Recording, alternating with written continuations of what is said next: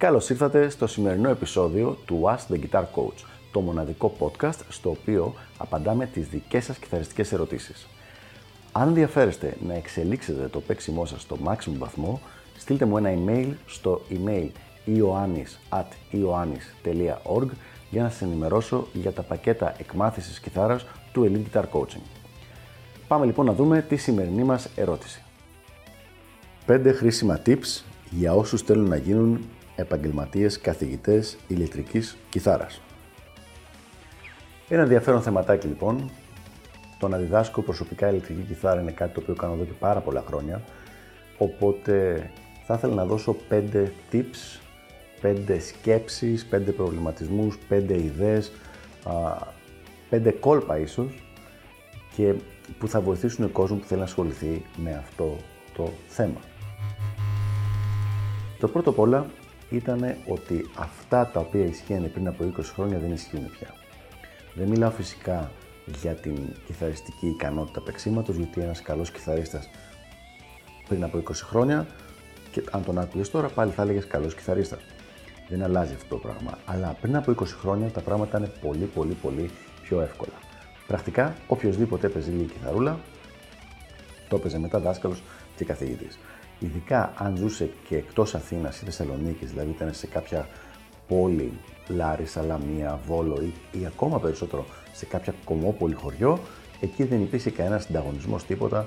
Μπορούσε όλος να είναι κάτω του μετρίου κιθαρίστας και να το παίζει ότι είναι φοβερός και τρομερός. Τώρα πια αυτό το πράγμα δεν γίνεται. Δεν είπα δυστυχώς δεν γίνεται. Ευτυχώς κατά την άποψή μου δεν γίνεται. Πάντως δεν γίνεται πια. Ο κάθε πιτσυρικά που θέλει να μάθει κιθάρα έχει πρόσβαση στο ίντερνετ, μπορεί να μπει στο YouTube και μπορεί να δει άλλους κιθαρίστες είτε από την ίδια χώρα είτε από άλλες χώρες και θα μπορέσει να κάνει μια πολύ πολύ απλή σύγκριση με αυτά που του λέει και με αυτά που, που κάνει ή που μπορεί να κάνει ο καθηγητής του. Οπότε λοιπόν δεν είναι πια η εύκολη λύση που, πάντα, που παλιά ήταν αυτό το πράγμα, ότι α εντάξει δεν μου βγήκε το rockstar και δεν πειράζει, θα το παίξω ε, δάσκαλος κιθάρας και ας μην είμαι και πολύ καλός. Είναι σαφώς πιο δύσκολα τώρα τα πράγματα στο συγκεκριμένο τομέα. Τώρα δηλαδή, με απλά λόγια, με τα πανεπιστημιακά διπλώματα που υπάρχουν και εντός και εκτός Ελλάδος, με το υπάρχει το YouTube, με το υπάρχουν τόσα online courses που δείχνουν καλούς κιθαρίστες οι οποίοι εξηγούν και λένε πράγματα, δεν μπορείς πια να το παίζεις καλός, πρέπει να είσαι και, και ο ίδιος καλός τουλάχιστον σε ένα πολύ καλό επίπεδο για να μπορέσεις να διδάξεις ηλεκτρική κιθάρα με κάποιες αξιώσεις. Με κάποιες αξιώσεις εννοώ να μην είναι ο άλλος εντελώς εντελώς αρχάριος, δηλαδή να μην καταλαβαίνει τίποτα, οπότε ό,τι και αν του πεις μετά το πιστεύει. Για, αυτό ακόμα μπορεί να τρέξει, αλλά για οποιονδήποτε λίγο παραπάνω από αυτό δυστυχώς δεν γίνεται ή μάλλον ευτυχώς τώρα πια δεν γίνεται για τον καταναλωτή γιατί είναι πολύ πιο σωστό και μειώνει τον κόσμο ο οποίος παλιά πάθαινε ζημιά από κακούς καθηγητές, γιατί τώρα πια αυτοί οι καθηγητές δεν επιζούν στην αγορά και παραμένουν όλο και οι καλύτεροι. Πάμε λοιπόν στο δεύτερο tip. Tip number 2. Χρειάζεται οπωσδήποτε να έχεις ένα σύστημα διδασκαλίας. Ε, Δυστυχώς, πολλοί δασκάλοι έχουν μάθει μόνοι τους, δηλαδή μάθαν από εδώ και από εκεί αριστερά-δεξιά, οπότε ποτέ δεν είχαν μια οργανωμένη, ένα οργανωμένο σύστημα και όταν έρχεται η ώρα να έρθει κάποιος, κάποιος μαθητής να μάθει μαζί τους, ε, απλά του παίζουν πράγματα και περιμένουν το παιδί να τα απομνημονεύσει μόνο του, περιμένουν να τα μάθει μόνο του, κάτι το οποίο πρακτικά δεν γίνεται, δηλαδή γίνεται μόνο σε πολύ πολύ μικρής ποσότητας υλικά. Ε, και μάλιστα έχουμε αστεία, προσωπικά τα θεωρώ και γελία παραδείγματα, όπου μπορεί κάποιος καθηγητής να έχει 15 μαθητές ας πούμε και κάθε φορά στον καθένα να του γράφει την ίδια κλίμακα με το χέρι χειρόγραφα, τρώγοντας την ώρα αντί να έχει φροντίσει καν να την έχει βγάλει μια φωτοτυπία και να την έχει έτοιμη για τα παιδιά, εφόσον είναι κάτι το οποίο θα πρέπει να το δώσει σε όλους. Για παράδειγμα, μια κλίμακα όπως η Μινόρη Πεατρονική που θα δοθεί σε όλο τον κόσμο. Οπότε λοιπόν πρέπει οπωσδήποτε να υπάρχει μια δομή, ένα σύστημα το οποίο να βοηθάει το μαθητή να προχωρήσει. Ένας κιθαρίστας ο οποίος μπορεί να παίζει αρκετά καλά, αλλά δεν έχει διδάξει ποτέ και δεν έχει διδαχτεί ποτέ, θα έχει μεγάλο πρόβλημα σε αυτό γιατί δεν θα έχει αυτό το σύστημα. Tip νούμερο 3. Κάποιος ο οποίος θέλει να ασχοληθεί με τη διδασκαλία θα πρέπει να έχει στο μυαλό του ότι πραγματικά πρέπει να είναι καλός και να τα ξέρει σχεδόν όλα. Δηλαδή, ανάλογα με το μαθητή που έχει, ο ένας μαθητής θα τον ρωτάει για παραδοσιακό blues, ο άλλος θα του λέει για κλασικό, κλασική κιθάρα ας πούμε, ο άλλος θα του λέει για ε, rock και metal, ο άλλος θα του λέει για gent και ο άλλος θα του λέει για progressive jazz. Και πρέπει να έχει τουλάχιστον μια καλή σχέση, δεν είναι ανάγκη να είναι βιρτουόζος σε όλα, αλλά να ξέρει αρκετά πράγματα για όλα αυτά, για να μπορέσει να ανταπεξέλθει στις ερωτήσεις και στις απορίες των μαθητών του. Είναι πραγμα... Ειδικά αν κάποιος ασχολείται, όπως ασχολούμαι εγώ, με αρκετά και με προχωρημένους μαθητές, είναι πραγματικά απίστευτο το εύρος των ερωτήσεων που μου στέλνουν οι μαθητές μου στη διάρκεια ενός μήνα.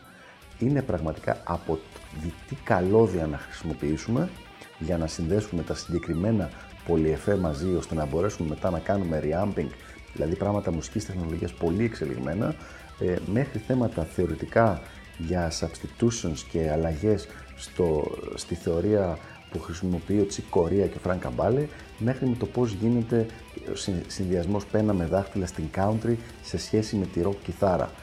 Δηλαδή, είναι τεράστιο το εύρος αυτό, κάτι το οποίο κανένας άλλος κιθαρίστας, ο οποίος είτε παίζει live, είτε παίζει σε στούντιο, δεν του χρειάζεται να έχει απαντήσει σε αυτά τα πράγματα, αλλά ένας καθηγητής κιθάρας, ο οποίος ασχολείται επαγγελματικά με τον τομέα αυτόν και έχει ένα εύρος μαθητών, ειδικά αν είναι intermediate και advanced, πρέπει να τα ξέρει.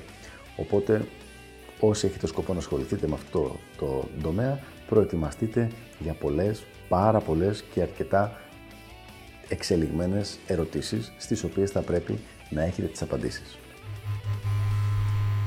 Και πάμε τώρα στο tip νούμερο 4. Το θέμα της υπομονής.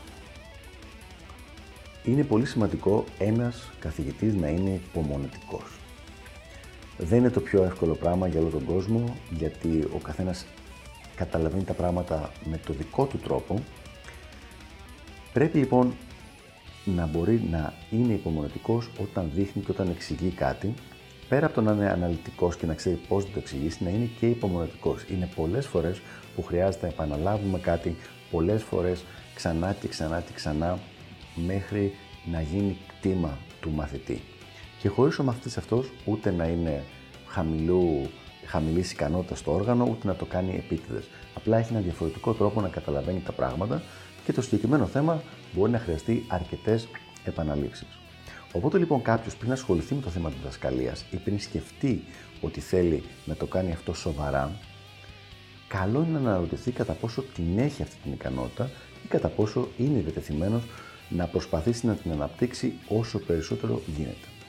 Γιατί τίθεται ένα μεγάλο θέμα ευθύνης εδώ, ότι όταν διδάσκεις κιθάρα, στην πρακτικά βοηθάς, προσπαθείς να βοηθήσεις έναν άνθρωπο να φτάσει το όνειρό του για τη μουσική.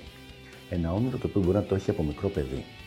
Οπότε λοιπόν ε, θέλει υπομονή, επιμονή, συνέπεια και καλό σύστημα και αυτά είναι τα πράγματα τα οποία είναι από τη μεριά του καθηγητή. Δεν λέω από τη μεριά του μαθητή. Αυτά χρειάζεται να τα έχει ο καθηγητής. Οπότε λοιπόν, αν κάποιοι νομίζουν ότι, όπως είπα και νωρίτερα, έλα μωρέ, εγώ παίζω καλή κιθαρούλα, δεν μου βγήκε το ροξταριλίκι να μπορέσω να βγάλω τίποτα χρήματα, θα κάνω μαθήματα και θα βγάλω την άκρη μου, δεν θα πάει πολύ μακριά το θέμα. Όντως, πολύ πιθανόν κάποιους αρχάριους να μπορέσουν ας πούμε, να τους ρίξουν κατά κάποιο τρόπο με αυτόν τον τρόπο, αλλά δεν θα μπορέσουν να κάνουν μια καριέρα πάνω στο συγκεκριμένο τομέα. Χρειάζεται να αναπτυχθεί όλο αυτό το εύρος των δεξιοτήτων. Και πάμε τώρα στο νούμερο 5, το οποίο είναι πραγματικά η συνέχεια του νούμερο 4, αυτό που είπα για τα όνειρα. Το αυτό σου δίνει μια μεγάλη ευθύνη. Ο άνθρωπος αυτός, ο οποίος αποφάσισε να ασχοληθεί με την κιθάρα και αποφάσισε να έρθει σε σένα να τον διδάξεις, όπως είπαμε πριν, το έχει αυτό από μικρό παιδάκι. Δηλαδή, το ήθελε από 8, 10, 12 χρονών. Μεγάλωσε με αυτό το όνειρο. και είναι μια τεράστια ευθύνη να πάρει κάποιος αυτή, αυτό το θέλω του μαθητή και να προσπαθήσει να το κάνει μια πραγματικότητα. Ε, είναι αντίστοιχο, στα δικά μου μάτια τουλάχιστον, και σε πολύ κόσμο ακούγεται υπερβολικό, αλλά απλά μπορώ να σας πω το πώς το βλέπω εγώ, ε, είναι αντίστοιχο με την ευθύνη ενός γιατρού, που σου έρχεται ο άλλος με το πρόβλημά του και πρέπει εσύ να κάνεις πραγματικά ό,τι μπορείς για να τον βοηθήσεις να το λύσει. Και ξέρεις ότι αν τα καταφέρεις με τη συνεργασία τη δική σου και του μαθητή να λύσει ο μαθητής αυτό που τον απασχολεί και να μπορέσει να φτάσει εκεί που θέλει να φτάσει, μετά αυτό θα του χρωματίσει θετικά όλη του τη ζωή. Δηλαδή αυτή τη στιγμή έχω πάρα πολλούς μαθητές, επειδή διδάσκω αρκετά χρόνια, οι οποίοι έχουν συμπληρώσει την, την πορεία τους σαν μαθητές και τώρα είναι έξω και δουλεύουν είτε επαγγελματικά είτε ερασιτεχνικά πάνω στη μουσική, αλλά έχουν φτάσει τους μουσικούς τους στόχους και βλέπω ότι αυτό τους κάνει πάρα πάρα πολύ ευτυχισμένους.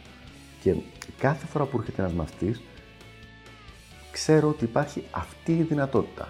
Δηλαδή, αυτό το παιδί να φτάσει να είναι εκεί, να είναι ευτυχισμένο με τη ζωή του από την μέρος, ας πούμε, του τρόπου με το οποίο θα είναι ευτυχισμένος θα είναι και η δική μας συνεργασία, δηλαδή τον βοήθησε να φτάσει τους δικούς του μουσικούς στόχους.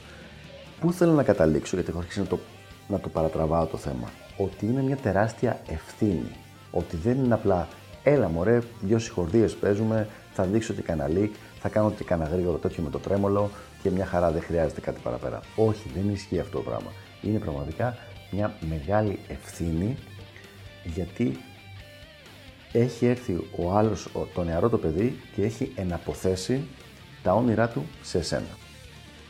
Αυτά λοιπόν για το συγκεκριμένο θέμα.